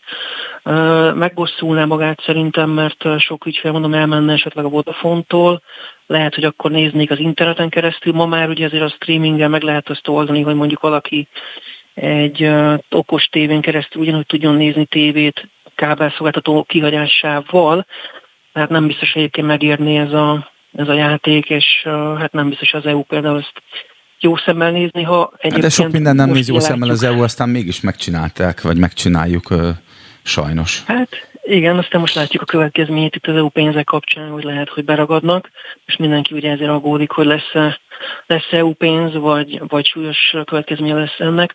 Szóval ez visszaüthet, és uh, talán ezt nem merik megtenni, de hát uh, ezt fene tudja, tehát nem, hmm. nem mernék ilyen szintű jóslásokba bocsátkozni, tehát lehet mondjuk így. Igen. Aztán a másik nyilván az, hogy mennyi közbeszerzést fog elnyerni a Vodafone, tehát hogy mondjuk az állami önkormányzati cégeknek vagy maguknak az önkormányzatoknak ők lesznek-e a beszállítói, az nyilván egy jelentős kérdés, ez nagyon nagy flottát eredményezhet, és ez viszont visszaüthet a többi szereplőre, aki még a piacon van, tehát mondjuk a Telekomra, amelyik ugye azért eddig elég jól állt közbeszerzések, meg ilyen állami Hát igen, a, pont egy, egy picit erre is vonatkozna a gyors utolsó kérdésem, mert itt ül már velem szemben mai következő és egyben utolsó stúdió vendégünk Koly Tamás, a, a hvsv.hu újságírója, és mielőtt hozzá feltenem az első kérdésemet tőled egy ilyen búcsú kérdés, hogy van olyan hatóság, aminek dolga lehet ezt megakadályozni, hogy, hogy ezeket a dolgokat most már kifejezetten a, a Jettel vagy a Vodafone számára játszva át, a, meg ezeket a lehetőségeket a, a, a, a kormány? Hát két lehetőség lenne, hogy egyrészt a GVH, én ott a korábbi tranzakciókból ítélve, amikor nem lépett fel a GVH, mert hogy a kormány hozott ugye egy kormányrendeletet, ami kimondta, hogy nemzetstratégiai felvásárlásról van szó, amikor a digit vették meg, és így nem vizsgálhatta meg a hatóság, tehát gyakorlatilag egy délután alatt így e, ki tudták iktatni a hatóságot, tehát ebből a szempontból talán e, elképzelhető, hogy lesz vizsgálat, de az eddig nyilatkozatok alapján inkább úgy tűnik, hogy nemzetstratégiainak fogják nyilvánítani, és én igen, hát erről is fogunk beszélni majd Tamással, nem sokára. Egy mondat hozzá, hogy ami esetleg második, tehát B verzió lehet, hogy van uniós versenyhatóság is, hogy esetleg uniós versenyhatóság ezt uh, vizsgálhatja, erről aha, voltak aha. napokban uh, információk, tehát azt még elképzelhetőnek tartom, hogy egy uniós vizsgálat lehet belőle. Az biztos, hogy egyébként a, a piac ilyen szempontból nagyon, nagyon kezd így beszűkülni, vagy koncentrálódni, fókuszálódni egy ilyen szempontból a versenynek nem fog ez jót tenni, attól tartok. Tehát mondjuk az árazásban, meg a, abban, hogy a szolgáltatók közötti verseny, hogy hova mehet az ember, elmegy, elmegy az ember a, a Jettelhez, ahol ugye szintén van állami tulajdon benne, nem is kicsi, igen, ez is elég fura, ott is 4 meg minden egyéb, igen. Igen, vagy ott van az Antenna Hungária, ami szintén ugye most akkor félig meddig 4 félig meddig ugye akkor ilyen államközeli, szóval ha valaki nem szeretne az állam ügyfele lenni, akkor nem mm. nagyon lesz választása lassan, hogyha ez így megy tovább. Rendben, rendben, nagyon szépen köszönöm Dani. Szalai Dániellel, a média egy főszerkesztőjével beszéltünk a, a Vodafone ügyről, hogy az állam most bevásárolja magát a Vodafone, illetve felvásárolja a 4 együtt a, a, a Vodafone-t, minden valószínűség szerint. Köszönöm szépen, Dani. Szervusz. Köszönöm szépen. Innen folytatjuk a beszélgetést stúdió vendégünkkel, Koly Tamással, hvsv.hu újságírójával. Szervusz Tamás! Szia Zoli, köszönöm a meghívást! Na hát mi köszönjük, hogy itt vagy. Ugye a magyar távközlési piac a MATÁV privatizációja óta nem látott ekkora üzletet. Miért éppen 49%-os az állami részesedés szerinted? Ennek biztos van valami praktikus oka is, hogy nem, hogy nem 51 százalékos, vagy, vagy még több az állami része. Tehát éppen a felé, fele alatt van egy picit, és a 4 mégiscsak a többség. Ez egy jó kérdés. Igazából ugye valószínűleg a, a két fél, illetve a, a két felvásárló fél, a Magyar Állam és a Forágyi közti megállapodás része volt az, hogy a, a Forágyi, mint tőkepiaci társaság többségi tulajdont szerez ebbe a, a vállalatba, míg az államnak egy, egy minimálisan kisebb kisebbségi részesedése lesz. Ugye ennek miért van jelentősége? Az államnak így ebben az esetben nincsen irányítási jogköre, vagy irányítási szerepe. Hát elvileg, a, a de hát ugye a forrágyra tudjuk, hogy azért egészen kormányközeli társaságról van szó. Jó, nyilván, de ha most pusztán cég jogi és cégtechnikai igen, szempontból igen, nézzük, igen. akkor ugye arról van szó, hogy a forágyi az irányítási szerep, az állam pedig, pedig a részesedésének megfelelően osztalékot kap, bevételt szerez, illetve hát ugye, ha jól emlékszem, akkor a legutóbbi kormányinfon augusztus 23-án Gulyás Gergely mintha utalt volna arra, hogy ugye még további megállapodások részét képezi az, hogy az állam pontosan milyen szerepet vállal ebben a, az egész társasági rendszerben, vagy társasági berendezkedésben. Tehát lehet, hogy lesz egy-két olyan kérdés, vagy egy-két olyan döntés, amivel az állam egy, egy markánsabb, határozottabb beleszólási jogot kap, de ez ugye, mint Ujás Gergely is említette, még eldöntendő kérdés, tehát a következő hónapokban. Nem lehet, hogy mögött valami ilyesmi szándék is van, de ez már csak az én spekulációm, és nyugodtan mondasz, hogyha aki ezen a területen sokkal jártosabb vagy, meg gyakorlatabb, hogy, hogy mögött a 49%-os állami részesedés mögött egy olyan szándék van, hogyha bármilyen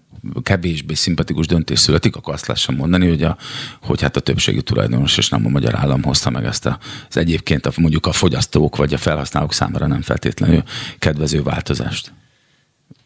Biztos van ennek egy hmm. ilyen olvasata, bár én azt gondolom, egy átlagfogyasztónak már, már nem biztos, hogy, hogy, hogy ő összerakja a matekot a fejében, hogy akkor most hmm. ezek a részesedések hogyan is néznek ki, és ki kontrollál egy, egy, egy ZRT-ben, és hogy kontrollál, és egyáltalán hogyan működik egy ilyen cég, hogyan épül fel egy ilyen cég. Szóval én nem gondolnék ebbe bele ilyen, ilyen rejtélyeket. Azért az látszik egyébként, hogy Európában ez a, ez a ö, berendezkedés, hogy az állam részt vállal valamilyen távközlési szolgáltatóban, vagy nem csak távközlési szolgáltatóban lehet pénzügyi szolgáltató, egyéb infrastruktúra szolgáltató, azért ez egy bevett gyakorlat, és látunk olyat is, olyan példát is, ahol az állam többségi tulajdont képvisel, ilyen például Norvégia vagy Svájc, meg látunk olyat is, ahol kisebbségi részesedéssel van jelen, akár áttételesen is, mint mondjuk a Deutsche Telekomban a német állam, ahol ugye van egy direkt, értek, egy direkt részesedése, és egy áttételesen egy bankon keresztül még van valamennyi részt birtokol a Deutsche Telekomban a német állam. És mik a tapasztalatok ott van, hogy is mondjam, milyen biztonsági kockázata az adatforgalmat illetően, vagy az ott rajtuk keresztül folyó, akár telefonos, akár internetes információ, vagy interneten át, vagy csatornákon folyó információt tekintve? Tehát, hogy ugye itt Magyarországon az egyik legfontosabb kérdés, pláne a Pegazus ügy óta, hogy az állam mit keres egy ilyen társaságban. Szerintem nem merült fel ezekben az országokban ilyen kérdés, bár megmondom őszintén, most a Pegasus ügy kapcsán ezt pont nem figyeltem. Uh-huh. Én azt gondolom, hogy egy kicsit Magyarországon ez a kérdés, illetve ez az egész terület talán egy picit túlon túl a politikáról szól, és kevésbé a szakmáról. Hát, mint sok minden más mint sok minden más, így van, tehát egy nagyon átpolitizált területről van szó, és nyilván mindenkinek megvan róla a véleménye, és ezt ugye általában szereti is közzétenni. Mm, nem hiszem, hogy, hogy, hogy ennek ilyen, ilyen aspektusai lennének, vagy, vagy, tehát, vagy vannak nemzetbiztonsági aspektusai egy ilyen felvásárlásnak, mert ezt, ezt kár lenne tagadni, mm. de azt gondolom, hogy, hogy ennek nem az a a fő olvasata, hogy most egy ilyen állami kézben lévő, vagy részben állami kézben lévő szolgáltató most meg akarja figyelni az állampolgárokat, hanem, hanem talán inkább az, hogy a, a, az olyan szenzitív kommunikációs csatornákat, mint mondjuk a, a, a kormányzati kommunikációs rendszerek, a, a bármilyen szakszolgálatnak a kommunikációs rendszere, ezeket tudjuk magyar kézbe, ne legyen az, hogy e felett, ezek, ezek felett a hálózatok felett egy olyan cég diszponál, amelyik külföldi érdekeltségű, és lehet, hogy most szövetséges, de lehet, hogy tíz év múlva nem lesz az. Tehát, hogy, hogy azért, és ez, ez a gondolkodás, ez megint csak nem egy hungarikum, tehát, hogy azt látjuk, hogy, hogy más piacokon is ennek van egy ilyen betülete ennek a kérdésnek. És ez, de ez... ott is hasonló célzat, amit azt látom, hogy, hogy a, amikor mondjuk az állam bármikor beletenyerelt ebbe a területbe, akkor elkezdte újból kiosztani a sorrendeket, és akkor mondjuk a legolcsóbb előfizetésben már nem fértek bele a számára kényelmetlen csatornák, és itt tovább, és itt tovább, és itt arra gondolok, hogy a Vodafone-nak azért elég, elég nagy területet lefedő kábel tévés szolgáltatási csomagja is vannak, ugye annak ide a UPC-től vették ezt át, és hogy hogy nem, nem félő, hogy ott majd megint az lesz, hogy esetleg ezeknek a csatornáknak az elérhetőségét valamilyen indirekt vagy direkt módon is korlátozza az állam. Tehát arra gondolsz, akkor lefordítom magamnak, hogy, hogy befolyásolja a médiapiacot ezáltal a, a, az állam. Igen, igen hogy, hogy lehet el mögött. Vagy hogyha szándékában áll az államnak, akkor tényleg megvan rá a legális lehetősége. Hát az látszik, hogy a, a, a, az államnak a, a médiapiaci érdekeltségei azok ugye igen jelentősek, és ugye ez is egy stratégiai területként azonosította a médiát mm. Orbán Viktor kormányfő évekkel ezelőtt, ugye azt hiszem a, az energetika, a bankszektor, a, a média és a távközlés volt ez, és ebből a negyedik láb lett most meg, ugye a Vodafone felvásárlása által, vagy ez a negyedik utolsó fontos lépés zárult be.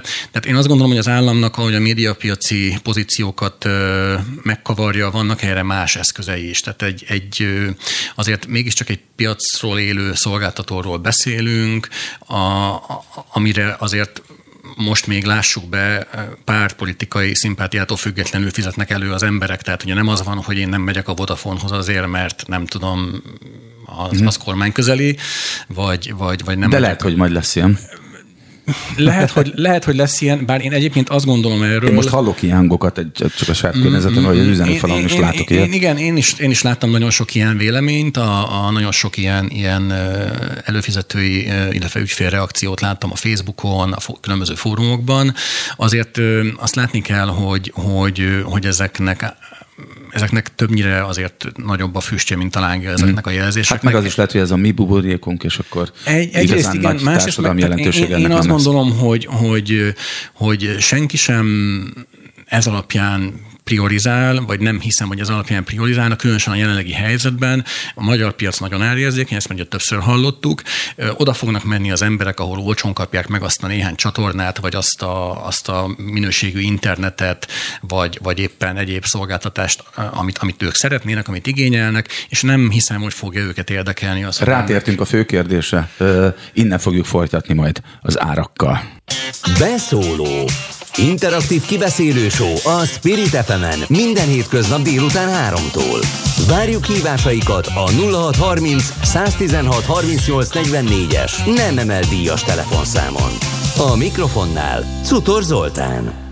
A mai beszóló utolsó fél órájába kezdünk bele. Vendégem Koly Tamás, a hvsv.hu újságírója, és ugye ott tartottunk, hogy a magyar állam bevásárolja magát a Vodafone, illetve a Forage-vel együtt megvásároljuk egészen pontosan a Vodafone Magyarországot, és ugye a magyar távközlési piac, a MATÁV privatizációja után nem látott ekkora üzletet, és ott tartottunk, egy nagyon izgalmas fel, felvetése volt Tamásnak, az áraknál tartottunk, hogy a, hogy a magyar magyar piac sokkal inkább árérzékeny, mint politika vagy ideológiai érzékeny, és az még az is lehet, hogy így normális. Hogy, hogy sokkal inkább azt fogja eldönteni, hogy az emberek választják-e a magyar állam által felvásárolt Vodafone előfizetéseit, vagy sem, vagy elmennek-e, hogy ott milyen árakon lesz. A kábel TV szolgáltatás milyen árakon lesz majd a, a telefon szolgáltatás. De ez valódi verseny lesz? Tehát ki tudja kényszeríteni az állam ezt, ezt a versenyt? Vagy egyáltalán célja lehet a, az új tulajdonosnak, hogy kikényszerítse ezt a piaci versenyt? Mert az egyik cél megjelölésük ugye ez, hogy ezt a, az árversenyt Szerintem igen, szerintem igen, ha nem is feltétlenül árverseny, de egy élénkebb piaci versenyt, ami ugye megtestesülhet nem feltétlenül csak az árak változásában, hanem mondjuk egy beruházási ütemnek a, a, a felgyorsulásában is, tehát hogy mondjuk milyen gyorsan épülnek ki új generációs hálózatok bizonyos körzetekben. Tehát erre lehet hatással ez az akvizíció, illetve hát ugye ne felejtsük el azt, hogy amikor az állam először ö, ö, úgy gondolta, hogy neki szerepet kéne vállalni a távközlési szegmensben, ez ugye 2010 környékén datálódik, amikor a a, volt egy állami konzorcium, amelyik, amelyik mobil szolgáltatót kívánt indítani, vagy mobil szolgáltatást kívánt indítani Magyarországon, akkor kifejezetten az volt az állami retorika, hogy a magyar távközlési piacon az árak magasak, ezáltal fékezik a most szép kifejezést használva a digitális gazdaság növekedését vagy erősítését, hiszen ugye egy gátló tényező az előfizetők számára, és itt nem feltétlenül csak a lakossági ügyfelekre gondoljunk, hanem azért szép számmal vannak olyan kis vállalati vagy vállalati ügyfelek, akik mondjuk lehet, hogy emiatt nem ö, vettek igénybe bizonyos szolgáltatásokat, és hogy, hogy az állam akkor úgy gondolta, hogy ezt, ezt úgy lehet ezt a, az árversenyt a leghatékonyabban ö, gerjeszteni, vagy, vagy, vagy előidézni, hogyha megjelenik ön maga is piaci szereplőként ezen a, ezen a piacon, és aztán végül is ugye ezt tudjuk, hogy, hogy nem jött össze, ez a, ez a terv, ez, ez kutba esett, és aztán azóta egy kicsit elment másfelé talán ez, a, ez a, az elképzelés vagy retorika, tehát most már egyértelműen azt látjuk inkább, vagy azt érezni, vagy érzékelni, hogy, hogy a, a bevételszerzés, a fix bevételszerzés az, ami, ami elsődleges stratégiai célja vagy az egyik elsődleges stratégiai célja az államnak, tehát az, hogy évente egy fix összeggel gazdagítsa az államkasszát a, a, a ugye a, részaránynak megfelelően osztalékkal a, ez a távközlési holding, vagy távközlési cég.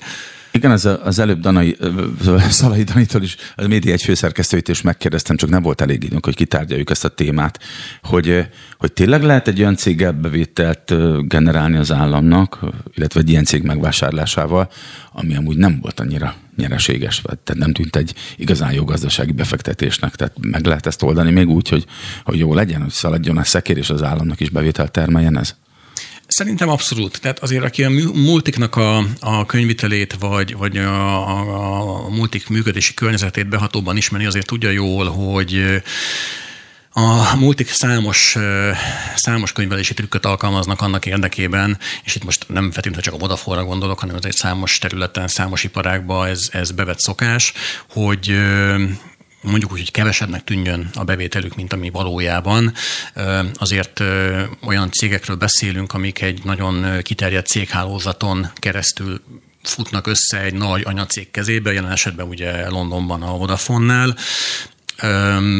Az, hogy a Vodafone Magyarországnak mekkora bevétele volt, vagy éppen vesztesége volt, én azt gondolom még nem feltétlenül predestinálja erre azt a cég, erre a, a, a céget, hogy, hogy, hogy milyen üzleti teljesítmények tud ezt is, ezt is elképzelhetjük úgy, mint ugye a nagy neves fesztiváljaink éveken, évtizedeken keresztül panaszkodtak, hogy, hogy még a nullszaldót sem sikerült elérniük, de ehhez képest életben maradtak, és láthatóan fejlesztettek, és tovább működtek, tehát lehet, hogy a vodafone is létezik ez, Pont, hogy... Pontosan, pontosan, pontosan, tehát azért azt látni kell, hogy, hogy a Vodafone annak, hogy, hogy nem azért csak megérte a magyar piacon jelen lennie, nem is tudom, most már ugye több mint két évtizedet, 1998-ban, vagy 99-ben indult a Vodafone itt a Magyarországon.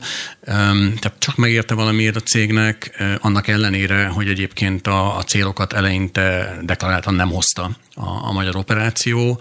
Egy nagyon, bár ezzel együtt egyébként egy nagyon komoly versenyhelyzetet teremtett a Vodafone belépése a mobilpiacra. És hát az, ugye azóta még annyiban változott a kép itt, hogy a a UPC Magyarország is időközben a Vodafone tulajdonába került. A, ugye a, a többségi tulajdonos Liberty Global, ami, ami ugye egy amerikai multinacionális nagyvállalat eladta többek között a magyarországi érdekeltségét is a, a Vodafone-nak. Tehát egy úgynevezett, ugye ezt úgy szokták hívni szakmai berkemben, hogy konvergens szolgáltató. Ugye a hmm. konvergens szolgáltató az a cég, az a, az a távközlési szolgáltató, amelyik mobil szolgáltatást és vezetékes szolgáltatást is nyújt egyszerre az ügyfeleinek. Ugye ennek mi az előnye? Az az előnye, hogy ezeket a szinergiákat nagyon jól össze lehet kötni, ki lehet használni. Tehát mondjuk egy ügyfél, aki, mond, aki, aki egy mobil előfizetésre előfizet, annak fel lehet ajánlani mellé kedvezményesen egy TV előfizetést, egy internet előfizetést, egy vezetékes telefon előfizetést, és ugye látjuk azt, hogy a Magyar Telekomnak ez mekkora óriási sikereket okozott, vagy hozott ez, a, ez az üzleti modell, és éveken keresztül ugye a Magyar Telekom volt az egyetlen olyan szereplő, sőt gyakorlatilag évtizedeken keresztül, aki képes volt ezt szinte nyújtani az ügyfeleknek. Ugye ez csatlakozott 2019-ben a Vodafone Magyarország, és a Jettel marad gyakorlatilag az egyetlen a magyar piacon, amelyik, amelyik úgymond mobile only szereplőként, kizárólag mobil szolgáltatóként van, van jelen ebbe a szegmensben, de egyébként vannak olyan érdekes... Az lehetséges, hogy a magyar állam, ugye nyilván Jettelhez is van, van most közel Forágyinak, meg az Antena Hungáriának, de hogy, hogy lehetséges, hogy azért kacsingatott így a Vodafone felé, mert hogy a Vodafone egy ilyen konvergens szolgáltató, és oda a kábel TV is tartozik, és neki, neki neki sokkal jobb, vagy hogy is mondjam, az ő cégének sokkal inkább megfelel egy, egy olyan távközlési cég, ahol kábel televíziós szolgáltatások is, meg internet szolgáltatás is kábeles szerintem, működik? Szerintem jó irányba kapizsgálsz, valószínűleg ez történt. Tehát, hogyha össze kell hasonlítani a két céget, a Jette a Magyarországot és a Vodafone Magyarországot, azért egy nagyobb értéket képvisel mindenképpen ilyen szempontból a Vodafone, nem csak azért, mert több ügyfele van, hanem azért, mert egy sokrétű szolgáltatás portfóliót tud nyújtani az ügyfeleknek, ezeknek az ügyfeleknek. Meg hát azért tegyük hozzá azt, hogy ugye azt a céget lehet megvenni, amelyik eladó, és hát... De ez, igen, ez lett volna a következő kérdésem, ugye itt mondtuk, hogy, hogy azért annyira mégsem ment itt rosszul a Vodafone-nak, viszont akkor, akkor miért adták el? Vagy úgy tűnt, hogy, hogy nyilván nem tudhatjuk, hogy mi zajlott ott közben a háttérben, vagy akár évekig mi zajlott, hogy, hogy ez hogy ha nem egy kényszer volt, akkor mi volt? Tehát egy jól menő vállalkozáson én nem adok túl feltétlenül. Hát ha csak nem kapok érte valami indokolatlan magas árat. Hát igen, ez a visszautasítatlan ajánlat, ugye szokták erre ezt mondani. Nem, én azt gondolom azért a, a Vodafone... Próbáltam diszkrétlenni, azért nem mondtam. Igen, igen a Vodafone, Vodafone kapcsán azért már korábban is lehetett hallani arról, hogy a, a Vodafone csoport kivonulna néhány jellemzően kisebb piacról. Nyilván, nyilván nem az olyan nagy piacoknak kell gondolni, mint Németország, vagy, vagy, vagy, vagy, vagy nem tudom, Olaszország és társai, hanem, hanem olyan piacokról, ahol, ahol igazából ez a nem osz nem szoroz alapon uh-huh. vagyunk jelen. A, a piaci részesedés a cégcsoporton belül gyakorlatilag egy, egy könyvelési hibahatár, tehát az, hogy a Vodafone Magyarországnak a, a Vodafone csoport üzleti jelentésében egy félbekezdés sem szentelt a szolgáltató, eh, a nagy szolgáltató, azért ez egy jelzésértékű valami, tehát azt, ezért lássuk be, hogy egy, a világ legnagyobb mobil szolgálat, egyik legnagyobb mobil szolgáltatójára beszélünk, és, és az, a, az a három pár millió ügyfél, vagy három millió pár százezer ügyfél, amit Magyarországon van, az egy ilyen, az tényleg egy ilyen kerekítési hiba. Uh-huh. És emellett azért tegyük hozzá azt is, hogy hogy azért olyan cégekről van szó, és most nem csak a Vodafone csoportra gondoljunk, hanem más nagy távközlési multikra is, amelyek azért az elmúlt években a hálózatfejlesztési forrás ráfordítások miatt nagyon eladósodtak, és ugye nekik, nekik különösen ebben az időszakban egy ilyen tranzakcióból származó bevétel egy, egy jó, jó ö, lehetőség arra, hogy ezt az adósság hegyet csökkentsék, még ha ugye nem is tudják teljesen lededukálni. Úgyhogy, úgyhogy abszolút, abszolút annak ellenére, hogy ugye látszólag minden oké okay volt, meg még ugye megvették, a, a, megvettek egy vezetékes szolgáltatót is, annak ellenére én, látok rációt abban, hogy, hogy ők mégis kivonulnak innen. Megint említette egy fontos körülményt, ugye hálózatfejlesztés, hogy, hogy felvásárolja most a magyar állam őket, vagy akkor akár ilyettelt is.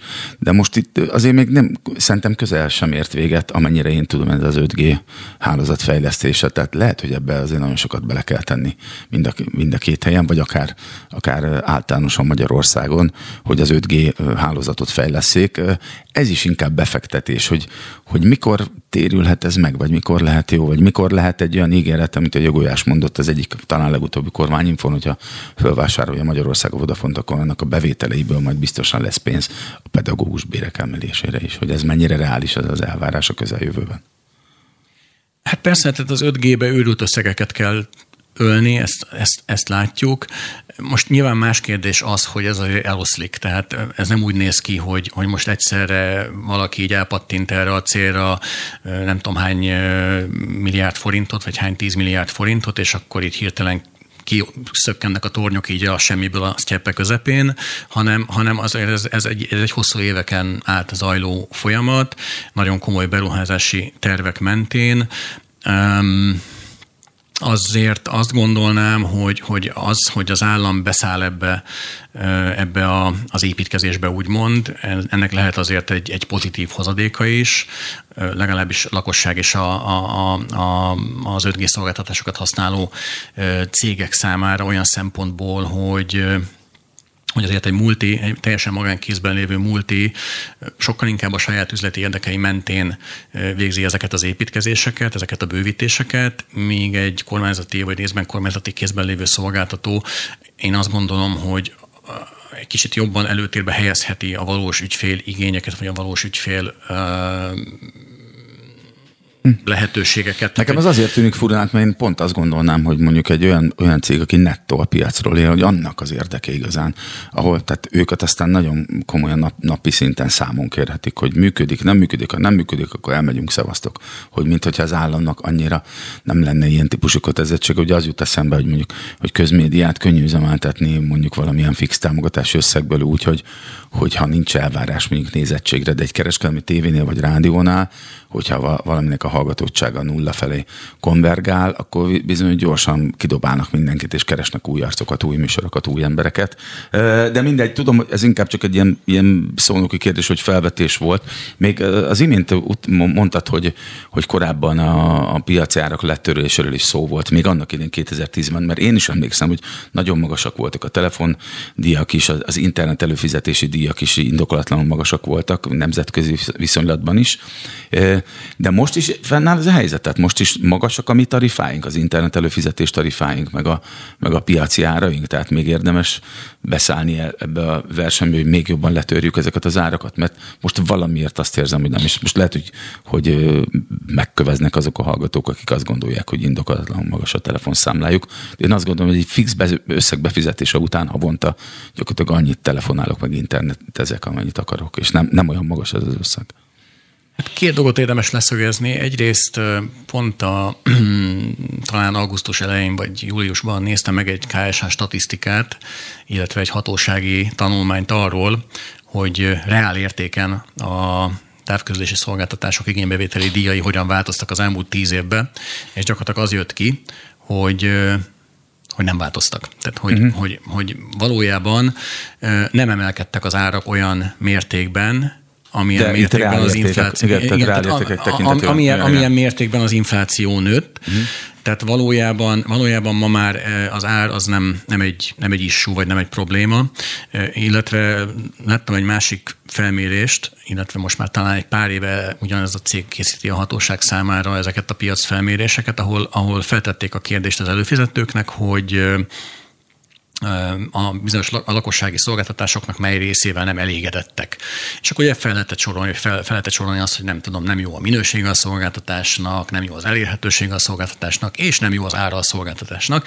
És valami olyasmi jött ki a végén eredményként, hogy a, a az árral voltak a legkevésbé elégedetlenek az előfizetők, tehát gyakorlatilag kijelenthetjük azt, hogy ma Magyarországon már, már vagy nem most ez volt a, legvisz, ez volt a legkevésbé visszatartó tényező azzal kapcsolatban, hogy valaki, valaki az internetet használja, azt hiszem pontosan ez volt a kérdés, és, és hogy ma már a, a szolgáltatásnak az árazása az, az, az számít a legkevésbé visszatartónak. Tehát az nem internetezik ma Magyarországon, aki nem akar magyarul, tehát aki, akit nem érdekel szinte. tapasztalatom. Igen. Most nyilván most leszűkítettük az internet előfizetésre, de nagyjából azért hasonlóak a, a, a következtetések a, a mobil vonalon is, illetve a, a, a egyéb, egyéb szolgáltatások vonalán is. És még egy dolgot azért hadd hangsúlyozzak ki, hogy olyan helyzetben, vagy olyan, olyan közegről beszélünk jelen pillanatban, amikor nagyon-nagyon sokan horror rezsiszámlákat fognak kapni a következő hónapokban, ugye gáz, megemelkedett gáz és, és áramszámlákat. Ez nem fogja befolyásolni a szolgáltatási árak, tehát az, a távközlési szolgáltatási árak látványos emelkedését is, hiszen villanyárammal működnek ezek Persze, a szolgáltatások. Ez meg fog jelenni, ez biztos, ez, ebben egészen biztos vagyok, de tehát azt azért látni kell, hogy amilyen mértékben az energiaárak most emelkedni fognak, ugye, állítólag, mert ugye most kapják meg az első számlákat az érintettek, olyan mértékben közel sem fognak a távközlési elérési díjak emelkedni. Tehát, hogy hirtelen az a 10 ezer forint, ami mondjuk lehet, hogy még tavaly nyáron soknak számított egy család költségvetésében, az hirtelen már nem is fog annyira soknak tűnni, tehát van ennek egy ilyen olvasata is nyilván, amellett, hogy persze lesz áremelés a távközlési szegmensben, nem csak az energia árak emelkedése miatt, hanem itt a deklaráltam, hogy az inflációt is le fogják követni, tehát az összes cég beépített a, nem csak a Telekom meg a, meg a, a Jette, hanem a Vodafone is egy olyan mechanizmust a, az ő rendszerébe, hogy minden év elején a, a KSH indexnek megfelelően ő egy egyszeri automatizált áremelést hajt végre. Egyébként én azt gondolom, hogy ezt minden cégnek a rendelkezésére kéne bocsátani. Most a közelmúltban volt ezzel kapcsolatos több megbeszélésünk, és nekem most éppen a jogdíjak automatikus emelése jutott eszembe, ami ellen egyébként egészen nagy felhördülés van kormányzati, meg egyéb társadalmi szervezetek részéről is, ami egy picit értetetlen, zárójel bezárva. Fölmerült még egy ilyen kényes téma, hogy hogy vajon nem okoz-e valami nyilvánvaló kartelhelyzetet az, hogy most már a Jettel is, ugye az Antana Hungária ö, tulajdona kis részben, nagyobb részben meg a 4 mint piaci szereplők, aztán most a Vodafone, ugye megint 4 magyar állam belépnek, hogy, hogy nem okoz-e ez olyan kartelhelyzetet, ami komolyan veszélyeztetheti mondjuk egy, egy magyar telekom, egy német tulajdonú magyar telekomnak a, a, hogy is mondjam, a piaci lehetőségeit. Tehát fönnáll a veszélye annak, hogy, hogy esetleg valamilyen hatósághoz vagy bírósághoz fordulhat kartelezés miatt a Telekom? Hát ez nagyon fontos versenyjogi betülete, versenyjogi kérdése ennek, a, ennek az akvizíciónak. Ugye azért is, amit mondtál, hogy a Forage tulajdonában van a Jettel Magyarország 25%-a, és itt most ugye egy olyan helyzet fog előállni, hogy ha ugye ez az akvizíció létrejön, mert ugye ez még egyáltalán nem biztos, hogy létre fog jönni, ezt azért szögezzük le. Ja, hogy ez nem, nem eldöntött tény? Ez, ez nem eldöntött tény, Aha. ugye ez egy, ez egy hmm. szándék nyilatkozat, amit aláírtak a felek, ebből bármikor ki lehet még táncolni. Mm, ugye volt rá utalás kormányzati részről is, forázsi részről talán kevésbé, bár azért tegyük hozzá, hogy a forázsi esetében is volt már olyan, hogy kiátrált egy hasonló méretű, nem hasonló mm-hmm. méretű, de azért egy elég jelentős akvizícióból, amikor a T-Systems felvásárlás. Pedig itt már konkrét összegek is. Persze, de ugye még ez sem fix, tehát hogy erre is azt mondják még, hogy hát azért át kell világítani, és akkor majd meglátjuk, de hogy ez a, ez a konkrét összeg, tehát valószínűleg ekkora, de hát ez, mm. ekkora az összeg, de még lehetnek eltérések.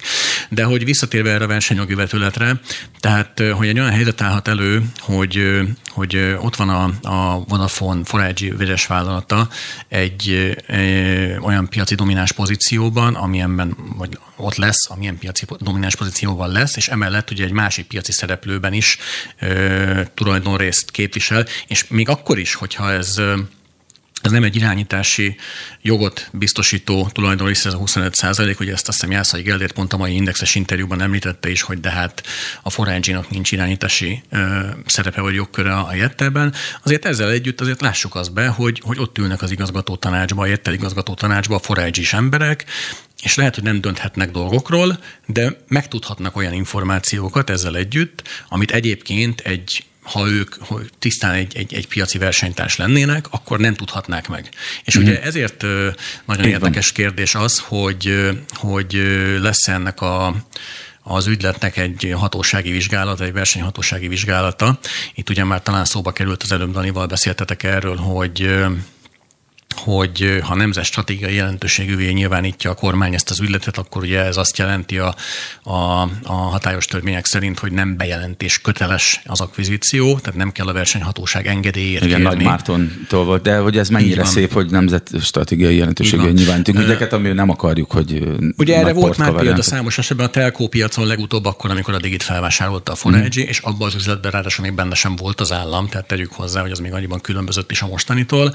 De mindegy is, igazából ennek hát a... annyiban mondjuk benne lehetett, hogy nyilván, nyilván azért bárkinek az ügyleteit. Tehát, hogyha te vagy én mondjuk oda, igen, igen, igen oda mennék a magyar államhoz, hogy bizony, vagy, vagy nyilván csak nemzet stratégiai jelentőségével az, hogy én dolgozom itt ennél rádióban, világos, nem, világos, fog, világos. nem fogják. Tulajdonosként nem volt hmm. benne az állam. Azt, azt látni kell, hogy azért ez egy esetleges vizsgálat során ez nagyon komoly verseny, versenyjogi aggály lehet, és hogyha e, mégis történik egy versenyjogi vizsgálat, akkor annak szinte biztos, hogy az lesz a kimenetele, vagy az lenne az egyik kimenetele, hogy a hatóság csak azzal feltétellel engedélyezi ezt az akvizíciót, hogyha a Forage megválik a 25%-os ettel tulajdonrésztől.